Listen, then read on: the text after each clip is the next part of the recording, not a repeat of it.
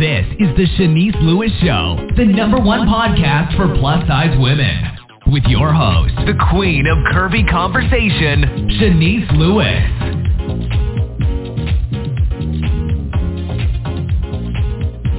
Welcome to the show. I'm your host, Shanice Lewis. Today is a Monday, June twenty-eighth, twenty twenty-one. Make sure you're following this show's social media pages on Facebook at The Shanice Lewis Show and on Instagram and Twitter at Shanice Show. And make sure you subscribe on Apple Podcasts, Spotify, or your favorite podcast provider and never miss a show. Today, we have a very special guest.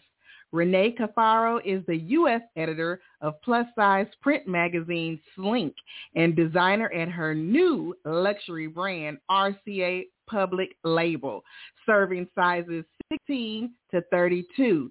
She has had a lengthy career in social justice and politics prior to her time in plus-size fashion, but finds both fields to be rooted in equality and advocacy. R C A Public Label is partly mission-based, not only to serve the sizes most forgotten by the industry, but to aim to revitalize the economy in New York City's Garment Center post-pandemic. Let's welcome Renee to the show. Hi, thank you so much. And what an introduction. I mean, uh, you don't even need me. Kind of covered it all. Well, I'm so excited to talk to you. You always have something exciting going on. So for my listeners that aren't familiar with you, tell us about your life prior to fashion. Because prior to entering the fashion industry, you graduated from an Ivy League school and pursued a career in politics. So tell us about some of the highlights of your political career. Um, yes, well, it's, it's a very weird path to fashion, but, um, you know, I was into fashion my whole life, but as a chubby kid in the nineties, I was sort of discouraged at a very, very young age that it was probably not a place for me, um, you know, even if I went to fashion school, it's sort of not a place for fat kids. And um, so I kind of kept my love for fashion on the back burner. Um, and went forth with the only other thing I was really passionate about, which was uh, labor relations and social justice, uh, which actually will be coming full circle with what we're going to be talking about with my brand. Um, and I started when I was at Stanford University working um, on campus to help unionize um, some of the um, commercial food workers on, on campus and, and really caring about, um, you know, workers' rights and equality. And um, so social justice issues have been a passion of mine uh, since my teen years, um, and I created a, a whole career sort of out of it, starting in campaigns in two thousand four, right out of college, and um, in New York City, I had worked for uh, now New York City Comptroller Scott Stringer, but um, I'd worked for him several times uh, in his career, um, both in the city government and in um, campaigns, and I was one of the the youngest members of David Patterson's gu- gubernatorial uh, administration uh, right after he took over after uh, Spitzer had left. So Governor Patterson's administration, I was in his senior advisors unit um, in crazy time of two thousand eight, two thousand nine when, you know, uh, the entire economy collapsed. Uh, and a plane went down the Hudson. You know, all these funny, fun things were going on, very busy. Um, and, you know, I love my life in politics, but it does wear on you. And I started my own fundraising firm and um, just stayed active in, in advocacy stuff for, for years, but felt after a while that I kept getting farther and farther away from the people that I wanted to serve. Uh, so in twenty sixteen, I actually was being encouraged to run for office uh, for New York City uh, Council in twenty seventeen. There was going to be an open seat where I am in Manhattan. And I strongly consider that. You know, I was part of my community board for ten years. I, I've had a, a long career and a network within political uh, action here in New York City. But um, I was also writing on the side. Uh, my, my side hustle was, uh, you know, I'd been writing for Yahoo and for SLiNK Magazine Um, for years. I had my uh, blog, Foxy Roxy Fashion, um, since about oh eight or oh nine when I was in the governor's office. Um, but it was under a pseudonym of Roxy. My real name's Renee. Um, because I thought that, you know, my love of fashion and talking about where do I get plus size clothing and um, diet issues and some very personal issues about going through uh, times of eating disorders and, and diet pill abuse. You know, I didn't really want My, that life to um, permeate into the political life because I wasn't sure how the political field would feel about it. Um, right, and as right. I got older, you know, I realized that we now, and I think things, honestly, even in that short period of time, um, the world has changed. You know, um, women are actually able to be both fashionable and taken seriously. Um, you know, it's still sometimes tough. But, um, you know, A O C still gets crap for her red lipstick. But, but um, we're getting better. So now it's interesting. My, both my lives have kind of blended.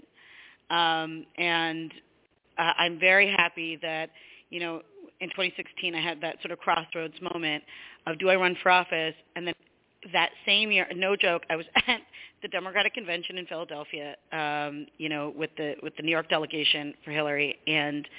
Um, talking about my, you know, my future, and I got an offer to be the U S editor of, of the magazine because I had previously just been a writer, and we were going to be going nationwide in Barnes and Noble, and they wanted a larger presence, and were going to promote me, and I'm like, uh, can I see if Hillary wins, and if that might be a whole other trajectory for my life. Uh, I'm like, give me a couple of months if you don't mind, and they did. So and, if Hillary um, would have won, then you wouldn't have went in this direction? I might not have. You know, I think I might have always still stayed in, in, a, in a back burner, you know, part of my life. I've always been an advocate for uh, plus-size women, plus-size people, um, plus-size access to clothing.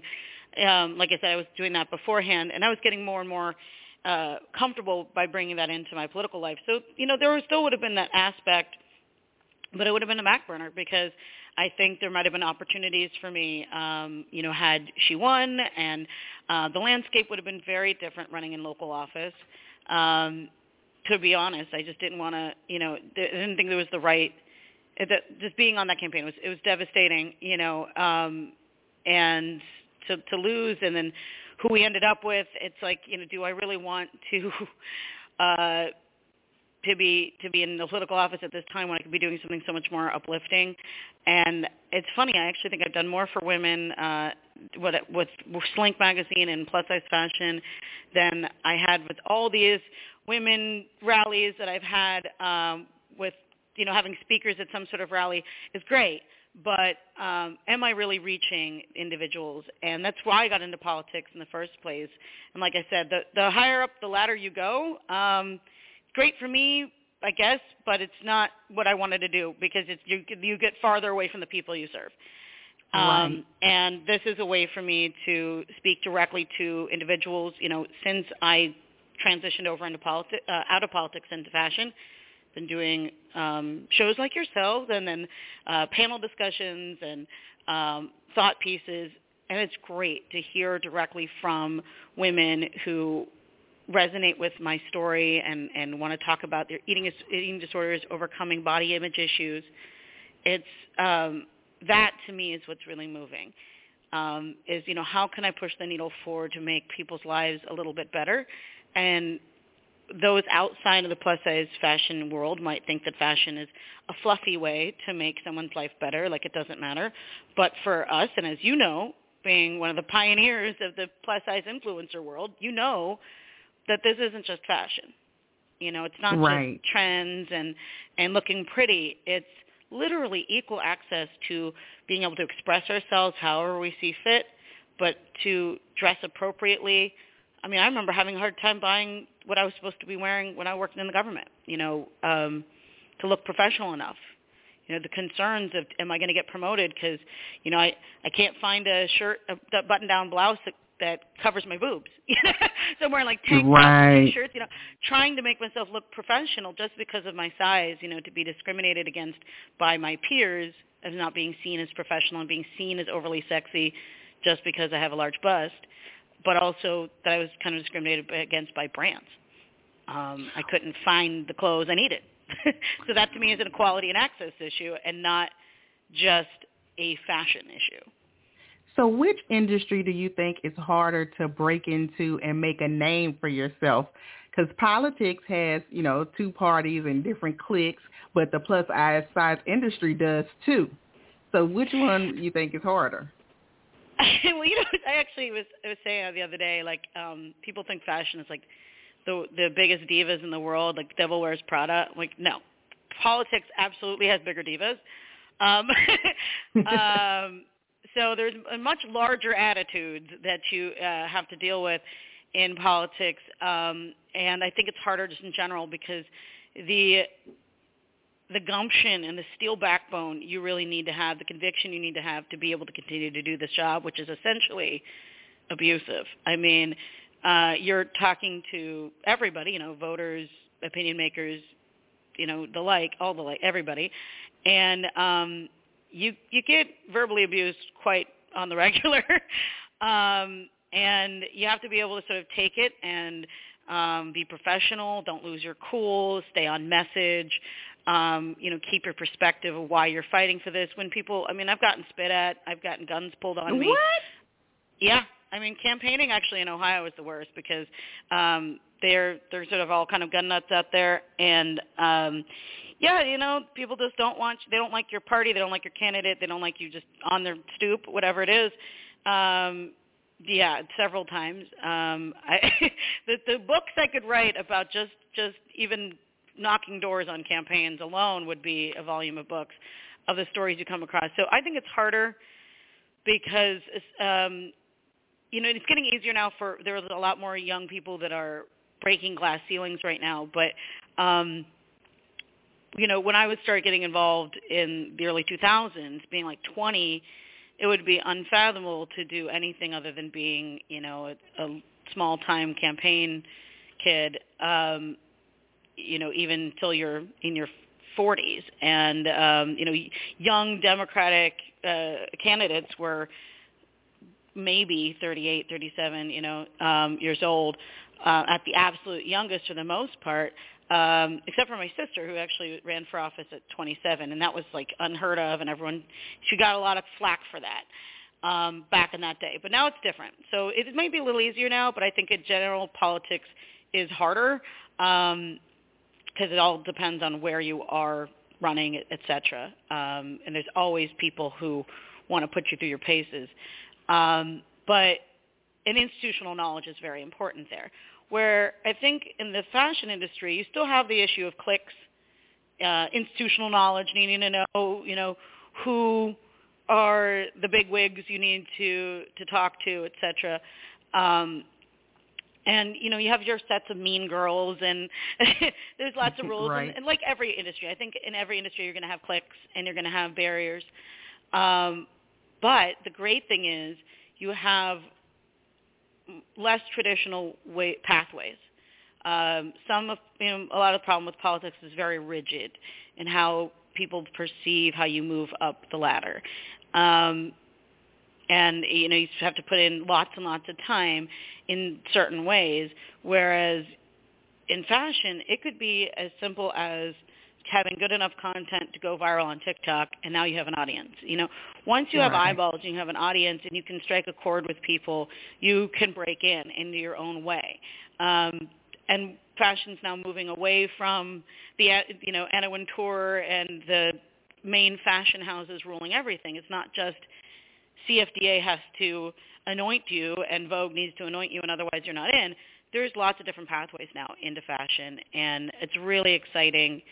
Um, you know, I think the plus-size world was sort of started in, on, on Blogspot and Tumblr and stuff before Instagram, but really took off once, in, you know, Instagram became a thing. Um, and just to see the folks who have um, who have broken in. And um, that being said, though, I mean, I'm glad this is places people can get, you know, new people, new faces, new blood can get in. That being said, I feel that in the plus-size fashion community particularly, um, we seem to forget about those who got us here. Um, you know, there's the Marie Denis and the Gwen DeVos and the uh, the Jessica Cains and Scorch Magazine and those things that were like way, you know, they were doing this thing way before Instagram yeah. was a thing. And yeah. um, and I just feel like sometimes we get caught up in who has the most followers and not yes. um, look at the brands, look at the people that were doing the work when it was harder, you know, when you were just running a website and not social media. Um, you know, that kind of that kind of work um, um, was much more difficult um, to get to get a following, and uh, you know, it's a much easier platform now. But I do think that that's, that's sort of one thing that I kind of wish plus-size fashion had was um, I, hate, I definitely do not want to call it, like, respect for your elders because none of you guys are old. but, but, you know, it's like that first generation of of influencers before they were called influencers. Right. Well, you know, you're preaching to the choir right now. I agree. So this is a big week for you because you are counting down the days, launching a new clothing line. Now, besides just putting out fashionable clothes, you actually want to help revitalize the New York City Garment Center. So prior to the COVID nineteen pandemic, did you have plans to launch a clothing line, or did this vision come to you during the lockdown? Um, kind of both. Uh, so I've, I've always wanted to design. Like I said, you know, this is something I've been sketching and designing for as long as I can remember. Um, and I actually designed one of the dresses that, you know, I'm, I'm pushing now and, and filed a patent application for, actually. Uh, this is a patent pending dress. I'm calling it the convertible dress. Um, it has a built-in bra support. It's particularly for women over a triple D. You know, I'm a G-cup, and I've always hated the fact that I don't have anything strappy. I don't have anything that packs flat. Um, and I actually came up with that idea when I was working for the governor's office in oh nine, and I drew it up. And it was one of those back burner kind of Shark Tank ideas, like someone should make this one day. And never thought I'd ever have the time or the ability. And I think because my mind was in that sort of political world, you know, like I just said, we have a very rigid idea of how you, you were climb a ladder. So I think I limited myself, thinking, well, I didn't go to F I T when I was a kid, so now my time is gone. Um, and now I, I can't do I can't I can't ever fashion, be a fashion designer or, or make a brand because I didn't start from the beginning at eighteen the way I did with politics. So I picked my track, and um, but I've always been writing, even you know from college. So writing was something that was a little bit easier for me to understand I can do. Now, I went to uh, right before the pandemic in twenty in January twenty twenty. I got the amazing opportunity of going for the first time ever to Paris Couture Week, and um, I went to the Schiaparelli show, which was a huge deal for me because Schiaparelli and just Elsa Schiaparelli in general uh, has been a big influence on me since I started drawing around ten years old. Um, she invented the color shocking pink, and when I was about ten, um, I had I was obsessed with this movie, uh, Funny Face, uh, with Audrey Hepburn, and it was all about um, kind of an homage to, to her with shocking pink and um, you know all this fashion in Paris. And I had dr- drawn this overskirt jumpsuit with a shocking pink lining. It was black and pink. I actually had it made um, for me to wear to that show because I was sort of an homage to her, that and a full circle moment for me. So it's a little corny, but um, you know, when I was there, I'm like, you know, I really just want to do one great couture show one day for all plus size. Now, I mean, I've been covering shows for SLiNK magazine for almost a decade, and it's great that there's more diversity on these uh, these runways, but there's very rarely been, other than the eleven Honoree one-time show that they did, you know, at New York Fashion Week, there's never been an all plus-size couture show. And a lot of times when there are the plus-size models on on runways, they get the boring clothes. You know, they're never getting the, the crazy art piece that's uh, a showstopper. They're kind of getting the plainer clothes of that collection. So I always thought I would do like a passion project of designing cloth- couture clothing because um, I've been making my own clothes for a while too. Um, so I make some stuff for other people, something of that nature, a real, real side project. And it wasn't until quarantine happened that um, not only did I have the time, but I also had the the resources. So when we when no one had any form of P P E at the beginning of lockdown in, in March, um, and a lot of my friends in the fashion industry were suddenly out of a job, um, I hired a bunch of people to make masks and hospital gowns that I then donated to New York City hospitals in March of last year. And a couple months later, you know, um, some of those folks that work for incredible brands are still kind of furloughed and not sure where their future is. Um, and meanwhile, SLiNK's like pivoted entirely. We were supposed to shoot our cover for a print issue the day that New York locked down. So everything, we scrapped the whole issue, had to pivot into to online stuff, and um, and everyone's sort of up in the air. They're like, do you have any other work? And so I pulled out the drawings of this dress, and I'm like, I can't see you. Obviously, we're all in quarantine. If I mail this to you, and I sort of stitch something together, to, you know, ripped up some bras and some tops, and I kind of roughly stitch something together and send you this crude drawing from like two thousand nine. Do you think you could make a pattern? And that's how it all started. Um, wow. Yeah, we were literally FedExing stuff back to, back and forth to each other, um, you know, and, and doing fittings on Zoom, you know, with me just holding my tape measure in front of myself, and they're taking a screenshot of it. Um, doing fittings entirely remotely, um, entirely in quarantine was insane, to be honest. Uh, but I was, you know, worked with incredible talents that I wouldn't have been able to find. They wouldn't have had the time for me, and I, I probably wouldn't have gotten them at, at such a good rate either. Um, had they not, you know, all been sort of freelancers looking for for stopgap measures, and uh, we built a small little library of of, uh, of patterns for staples that I personally just really wanted. And I thought, well, maybe I'll, if these are fixing my problems, I was kind of hoping it would fix other large girls' problems, because I'm I'm a twenty, I think, at this point. And, um, you know, I've always been fluxing somewhere between a sixteen and a twenty my whole life. Uh, but I'm on the bigger side now, so I'm on the twenty, and so I'm very solidly um, in the average range of plus-size women, visibly plus, um, and I just get so frustrated that most brands, they either, the cheap ones grade poorly, and you end up right. with things like wonky long sleeves that make no sense, um, and you're like, am I going to really spend as much money on alterations as the dress cost? Probably not, you know. So you end up with either that problem on the cheap side, and on the expensive side, just flat out does not fit, because fit models are not built like regular. They aren't built like regular consumers. You know, they're um, very tall, but also very thin-armed or, or flatter in the stomach. So even the plus fit models, um, if you fit off of a sixteen that's perfectly hourglass, that's very tall, she's going to have a very th- thin stomach, and um, very narrow arms, which means, like, you know, your jackets aren't going to fit if you buy it. And so I always find myself not being able to buy stuff, even if I buy the biggest size in a plus size uh, luxury brand. So, um, or that you, just doesn't, something's wrong about them. So I put a lot of time into functionality.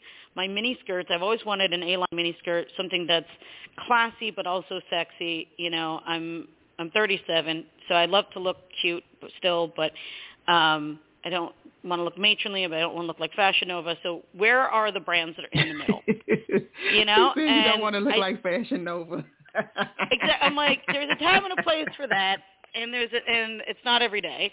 And um, you know, there's a time and a place for um, you know, the, the Lane Bryants of the world, but I felt like there wasn't really anything sort of in the middle that was sort of edgy, kind of chic, sexy, but also sort of age appropriate for, for those that are sort of in between. And um, I did a mini skirt, and it's a true mini mid-thigh in the front. And um, the biggest issue is that I always felt, well, everybody needs pockets, first of all. Pockets, I'm like, I would love to see a skirt with pockets. So it's an A-line mini skirt that has deep enough pockets you could put everything in there, and you can't see them. Uh, there's no bulk at all because it's an A-line skirt. Um, so you don't see stuff bulging out of your pockets, which I love. But um, all of my skirts and dresses, uh, we have a two-inch thing that I call the ass allowance, which is the allowance that you get. So when you put it on, the, the skirt looks level. It looks like a miniskirt on both sides, but it's actually about two, possibly three inches, depending on the size, longer in the back.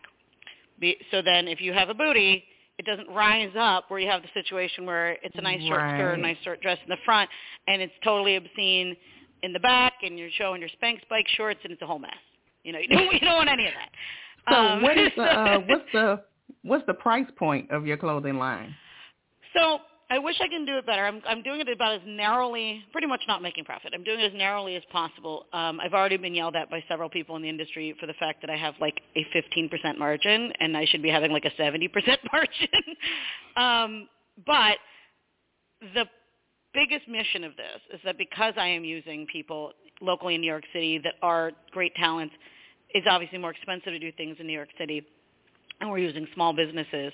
It's really about their time and their hourly. So the the bulk of the money is their hourly, and then I just chalk up a little bit more on on for um, some of the materials. And I'm not even charging for my time at all in these prices. So um, we're between – most everything is two hundred dollars. Um, yeah. So it's not terrible, you know. And the quality of the stuff is incredible because the, the folks that I have working with me have worked for Christian Siriano. They've worked for Versace. They've worked for Balmain. I mean, these people know their stuff. You know, they've been tailors for forever and, and sewers for some of the greatest brands. And um, our manufacturing, uh, we have two manufacturing places in the city. Um, again, both all five boroughs. Uh, you know, so one's in Queens, one's in Manhattan, and um, I've been very lucky. You know, finding people that are willing to work with a small brand um, that has small volume, and um, a lot of them are giving me a pretty good deal, to be honest. Um, you know, it. If I were a big company, I think that making my motorcycle jacket would be upwards of four hundred dollars for a sample. You know, I walked into one place, the first place, I talked to everybody. It took me forever to figure this out, but I would talk to everybody. And I mean, I walked into one place and they're like, oh, in order to do a motorcycle jacket sample for you, that's, you know, six fifty. I'm like, whoa, that's like three times more than I want to sell it for. So I, I'm out of here. uh, and, you know, so it, it took a little trial and error. Uh, I do really love the team. It's such an awesome little diverse team of go-getters that I just love so much. And, you know, I think they're we're all trying to do the same thing of, of um, they buy into the mission of, of doing this for plus sizes. Some of them have never worked specifically for plus only and are really excited by the challenge. And they've really stepped up. And even though I didn't go to design school, they've been, uh, you know, I've learn a lot from them, but they've also been learning quite a bit from me because uh, there's been a few sometimes where I'm like, actually, this is the way we need to do this. I we I hand graded everything with them, so then um, we created our own set of grading rules just for R C A Public Label um, because I understand what plus size bodies do, like logically, whereas a lot of these folks don't. And um, for my convertible dress that has a built-in bra, I'm like, actually, the bra needs to kind of stay smaller even when we get – I'm like, at some point, it plateaus. And they're like, I don't understand. That's not how that's not how grading works. I'm like, yeah, I know, but, but how bodies work – or like, if you're a size thirty, you know, you might have lipedema. You have, you know, we have to accommodate for a almost seventy-inch hip. Um, but that does not mean that you have a an proportional sixty-inch bust or – even seventy inch bust, like that's not really going to happen. Um, you know, you don't have, just because you go up in size doesn't mean that your cup size is now, you know, adequately going up as many inches. Um, so trying to explain how bodies work, where we really hold our weight, um, fighting to make sure that we had a lot of um, room in the arms. I, I'm going to be the first, first I've ever seen, and if anyone could find me someone else who's done this, I'm happy to retract my statement of being the first. But I think I'm the first size chart to put bicep measurements on it. Um, mm. And I, because I was so, I'm always so upset that I can't buy anything in person. You know, it's plus size woman. It's really hard to buy stuff in person. So I can never buy jackets because ninety percent of them have a fourteen inch arm and I have like a nineteen inch arm. Uh, circumference oh. of my bicep.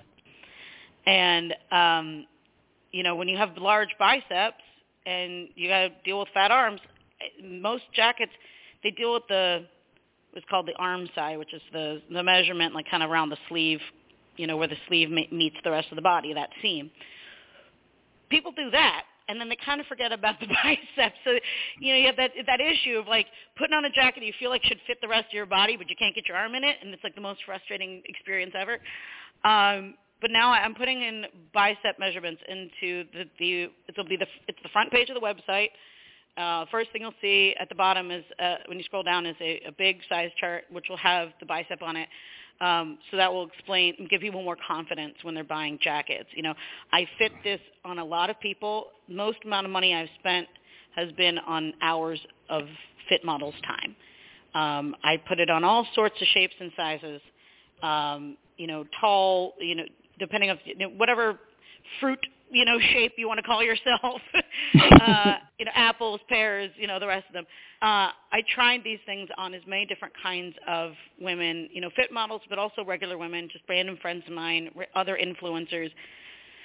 So then I could be confident about um, getting as damn near close to a good, perfect fit for everyone, because that's what's really important to me is I don't want someone's experience to be different if you're the size thirty-two versus if you're the size sixteen. So we actually made an entire, for the jackets, we made an entirely different pattern for the size twenty-six and up, because once you started grading, even though we were kind of hand grading it, you're, the the fit looked a little different, you know, by the, t- by the time we got to twenty-six. I'm like, no, I want to make sure the zippers are exactly the same placement and then everything is exactly the same experience, um, and nothing seems too boxy or too big, well, or too long if you get to a bigger size. This sounds super exciting. So what day is this collection dropping? Oh, so everything shipped out to the fulfillment center on Friday. So they got it today. Uh, we launch on Friday. Um, so uh, it'll be July fourth weekend. So we're going to be dropping on Friday. People can follow me at R C A Public Label on Instagram. Um, that is where I'm going to be teasing all the things, and people can know exactly when it's going to be going down. Um, but R C A public label dot com is uh, my online store, which I've done all by myself. So um, it seemingly works. I've actually checked it a few times. But I'm not a great tech person, but, you know, I'm a very bare-bones operation over here. Uh, so very proud of doing my own e-commerce site. Um So I ch- hopefully it won't crash or anything, but, but it's up now, and I've actually uh, released the – so up there will be the size chart, will be some, some pictures, um, will be our story behind, you know, what we are, what we're doing, and our mission. Um, but also uh, we have online gift cards, so if you have any friends or family um, that you think would might enjoy something, you know, you can get gift cards as of right now. Um, they're just digital, just email you a barcode. But this weekend, we're going to be launching, and um, I'm going to be giving out free shipping for the launch as well for the first week, which is great, um, to make things a little bit easier. You can also, I've uh, integrated Shop Pay so people can pay in installments. Um, nice. You know, because I know times have been hard, and, you know, I know people might be a little wary about spending money. But, you know, after the year that everyone's had, I think it's time to treat ourselves, regardless of, you know, your quarantine weight gain. I'm so sick of people talking about how they need to lose their weight before they can go shopping again. If we didn't learn anything in the past year, we should have learned life is too short.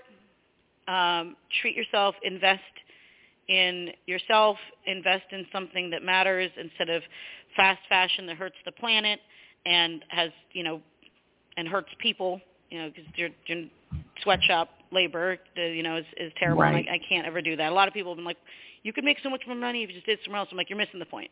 Point is, I wanted to do it here because, you know, I believe in labor relations. And like I said, that was at my core, is making sure that people get a fair living wage. Uh, and that that means that it's a more expensive product. That's what that means. But, you know, we need a fair living wage for those that I work with. But also, it's about these small businesses. Like, I personally buy, it's only a dollar or so more to buy a yard, to buy fabric at a wholesaler in the garment center than it is to buy it online. Um, so I'm like, I'd rather go and help those people pay their rent. So every right. single dime I can spend locally, I am spending. Um, so then I can try to help people out of this pandemic after being closed for a year, um, which I've been very grateful, and I've been very happy, you know, again, getting closer to people and um, getting closer to feeling like, even though it's a little, I'm, I'm just a small business as well, so I'm probably not infusing a ton of money, but I'm very happy and uh, that I am doing what I can. Um, and once I start ma- turning a real profit, um, which hopefully will be soon, I, uh, I did my first launch with eleven Honoree, and we did sell quite a bit, so that was that was great. Um, that was a one trunk show though, and so that was one pre-sale trunk show, uh, but it went well enough that that's why I wanted to do this. Uh, you know, R C A public label dot com, um, and the, my my plan is uh, this year at the end of our first quarter. Uh, assuming that I'm not completely in debt, but uh, by turn a profit. Um, I want to give a, a percentage to uh, organizations that help women, especially women of color, in business. Um, and so I've actually been talking to folks like um, fifteen percent Pledge and um, a lot of like Black-owned business advocacy organizations. Sort of, um, I want to pick a new new group sort of every quarter for the lifespan of my brand, which I hope is going to be a very long time, um, to do a little bit of giving back, of, um, you know, trying to even the playing field, especially for women and women of color, particularly because that's on the, uh, if it wasn't for Black women, we'd have no plus size clothing. We'd have like no advocacy. Um, I mean, if it wasn't for like the Black women I worked with in politics in New York when I first got here, I would never have known about Ashley Stewart and all the other great places on one twenty-fifth to find cute clothes. So they're personally part of my journey too. Um, so, you know, I, I really think that it's important to to pay it forward, um, especially to other women that are trying hard to make their small business dreams happen too. So with my success, I tried to take part of that to help other people's success, um, because I really have always believed, you know, whether it was in politics or whether it is what I do now with SLiNK and what I do on panels and what I'm doing with this, this mission-based brand, is that, you know, together we all rise. And so I, I really want to try to keep the essence of community going through everything. And so I'm really excited for the, to launch this weekend. And I'm even more excited to start hearing from people who are buying stuff, um, you know, and I'm all ears. If I, if I miss the mark on a fit and um, or if someone wants a, an outfit than and a size I don't have, um, I'm also game for that. You know, I it goes up to thirty-two, but I know that bodies don't end at a thirty-two. So I've actually started grading, and I am prepared for anybody, uh, male, female, gender fluid, doesn't matter. If you want my clothes and you're plus size and you feel underrepresented, email me, call me, contact me, D M me, whatever. I'm here for you. Well, that is amazing. I'm so happy for you, and you definitely have my support. But Thank before you. you before you go, I want you to um, quickly give us updates about SLiNK Magazine before you go. Yes. So um, my other hats uh, as U S editor, um, I, I definitely have been telling a lot of people, like, this does not mean that, that SLiNK is gone. Uh, we've been on a bit of hiatus because we're a print magazine. Um, Britain is, you know, it's where it's based.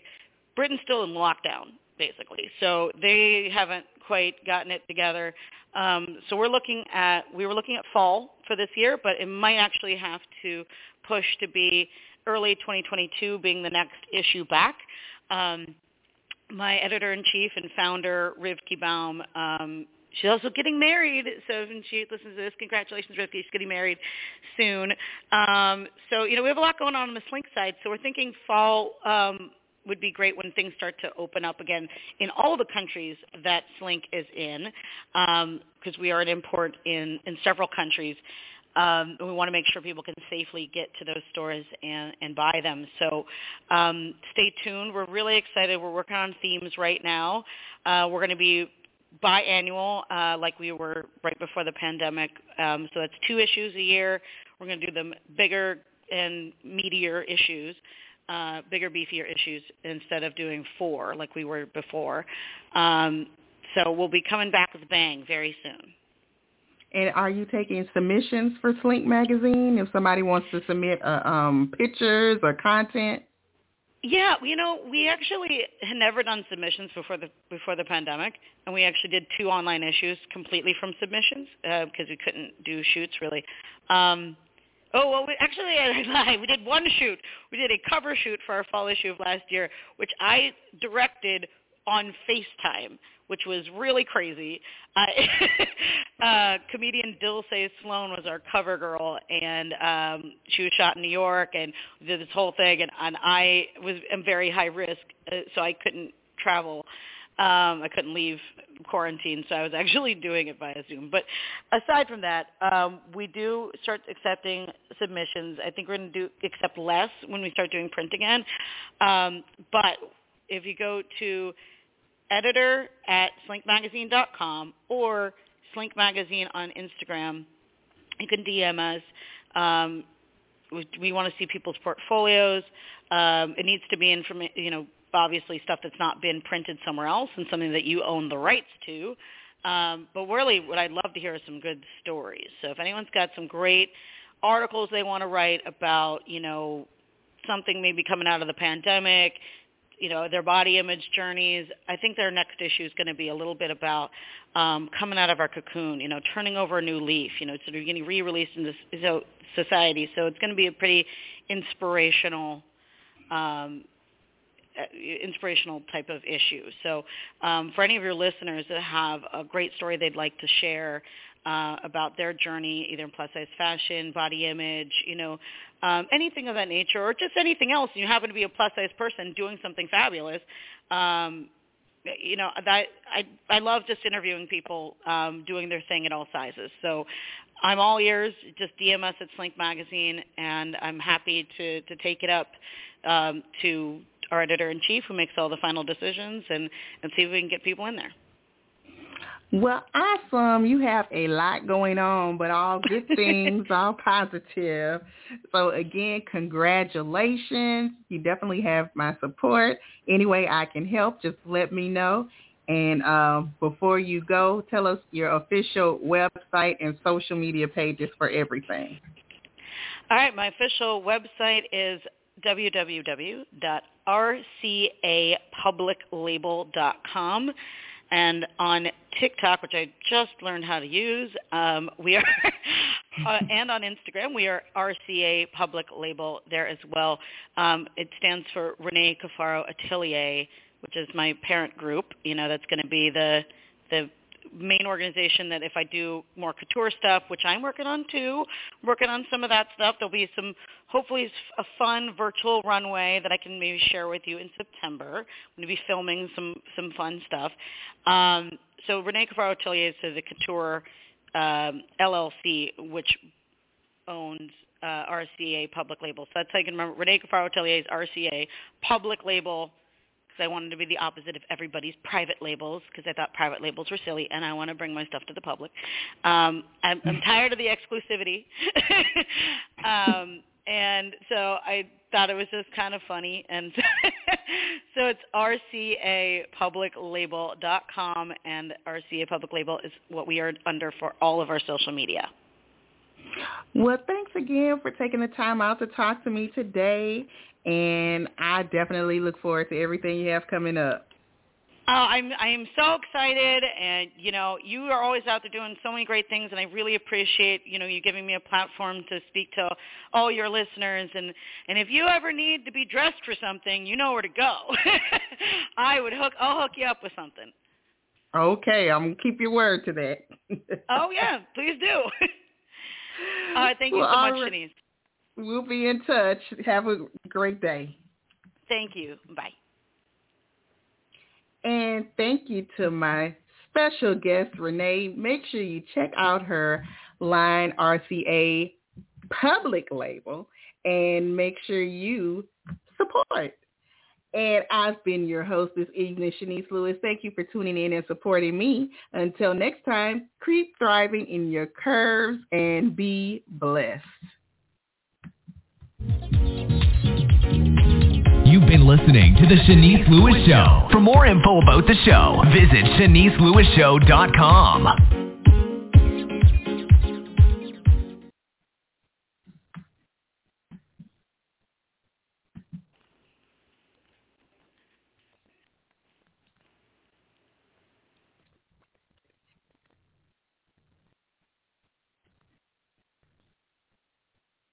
Step into the world of power, loyalty, and luck. I'm going to make him an offer he can't refuse. With family, cannolis, and spins mean everything. Now, you want to get mixed up in the family business. Introducing The Godfather at Chumba Casino dot com. Test your luck in the shadowy world of The Godfather slot. Someday, I will call upon you to do a service for me. Play The Godfather now at Chumba Casino dot com. Welcome to the family. V G W Group. No purchase necessary. Void where prohibited by law. See terms and conditions. eighteen plus.